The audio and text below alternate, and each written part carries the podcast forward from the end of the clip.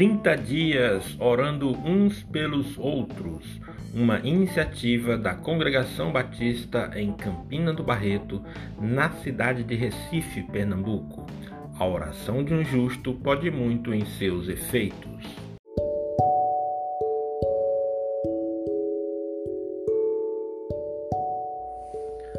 A luz não é fraca, nós que somos cegos. Lucas onze, versículo trinta e quatro. Quando os teus olhos forem bons, igualmente todo o seu corpo estará cheio de luz. Mas, quando forem maus, igualmente todo o seu corpo estará cheio de trevas. Jesus enfrentou opositores que não queriam enxergar.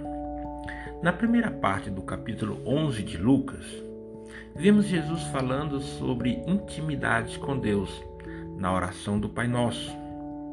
E se continuarmos a ler, veremos que ele expulsou demônios, curou os doentes e ensinou de uma maneira admirável, como nunca alguém havia ensinado antes. Mas, apesar de tudo isso, alguns diziam: Jesus, nos dê um sinal. Mas como assim? Já não bastavam os sinais que eram dados? Então ele declara o óbvio, registrado em Lucas onze, no versículo trinta e quatro. Quando os teus olhos forem bons, igualmente todo o teu corpo estará cheio de luz. Mas quando forem maus, igualmente todo o seu corpo estará cheio de trevas. Veja que não adianta ter mais refletores, holofotes, quando as pessoas são cegas. Perceba agora como nós agimos do mesmo modo. Veja, nós oramos e pedimos direcionamento, apesar de o Senhor Jesus já ter nos ensinado na sua palavra. Nós clamamos por soluções quando Deus já deixou claro quais devem ser as nossas atitudes. Apresentamos nossos problemas como se fossem insolúveis, mas sabemos muito bem como resolver de maneira que agrade ao nosso Pai. Então nós somos cegos, pedindo que Ele acenda uma luz. Precisamos, amados irmãos e amigos, aprender a ver com os olhos espirituais e não apenas com os olhos naturais.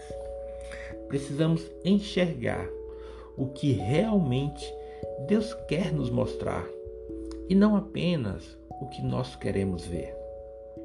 Que saibamos clamar não só por sua luz, mas também que Ele abra os nossos olhos para vermos e agirmos de acordo com o que Ele já nos tem ensinado. Oremos: Senhor, que meus olhos não estejam fechados para o que queres me mostrar, e que a Tua graça me liberte quando eu estiver cego. Em nome de Jesus. Amém.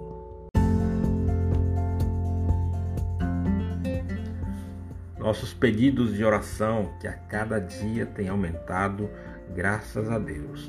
Por isso dividimos em bloco para facilitar na hora da sua intercessão. Bloco um, pela nossa igreja sede, Igreja Batista Memorial Belém, pastor Gilberto e sua esposa Marli, e por toda a liderança. Pela Congregação Batista em Ingazeira, missionária Maria das Graças e toda a liderança. Pela nossa Congregação Batista em Campina do Barreto. Eu sou o missionário José Fernando e a minha esposa Fabíola. No segundo bloco, pelos nossos cooperadores ali na Congregação Batista em Campina do Barreto.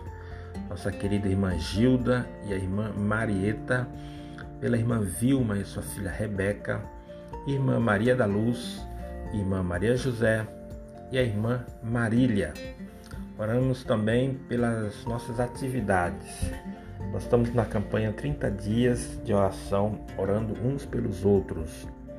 No final do mês faremos o Mungunza Evangelístico, ali na porta da igreja. Todos os domingos, nossa Escola Bíblica Discipuladora, sempre às nove horas da manhã. E às terças-feiras, nosso culto de oração e ensino, sempre às dezenove horas. O terceiro bloco são as pessoas que têm nos visitado e nós temos intercedido por elas. A Érica e o seu filho Heitor. Érica pede pelos seus negócios e sua família. A Mirtes pede por paz em sua família. O senhor Manuel, pai da irmã Vilma, que está hospitalizado. A irmã Valda, filha da irmã Maria José, pede por sua saúde. O irmão Agnaldo, que é o pintor, amigo da irmã Gilda. A Cíntia e sua família, são amiga da irmã Vilma também. Nós estamos orando pelo casal Gilberto e Dalvani e pelo seu filho Saulo. Também estamos orando pelo casal Dante e Thaís e pelo seu filho Tito. Quarto bloco são pessoas que têm pedido oração para essa campanha trinta dias orando uns pelos outros. O casal Irmã Terezinha e Ciron, que moram em Tabira, no sertão do Pernambuco, pede por sua vida espiritual e a saúde do casal. Pela irmã Edilene, pede oração por sua vida e sua família. Missionária Lucélia, em Goiânia, no Goiás. Irmã Maria da Luz pede por sua família no estado do Piauí. A irmã Fabíola pede por sua família e principalmente seu pai, senhor Luiz. A irmã Maria José pede pelo jovem chamado José Marcos, que perdeu recentemente seu pai e está no processo do Conselho Tutelar. E também pela Igreja União Pentecostal, onde ela é a pastora dirigente daquela comunidade. Estes foram os nossos pedidos, divididos em blocos. E que o Senhor possa te abençoar, meu irmão, para que você interceda sobre essas vidas e essas famílias em nome de Jesus.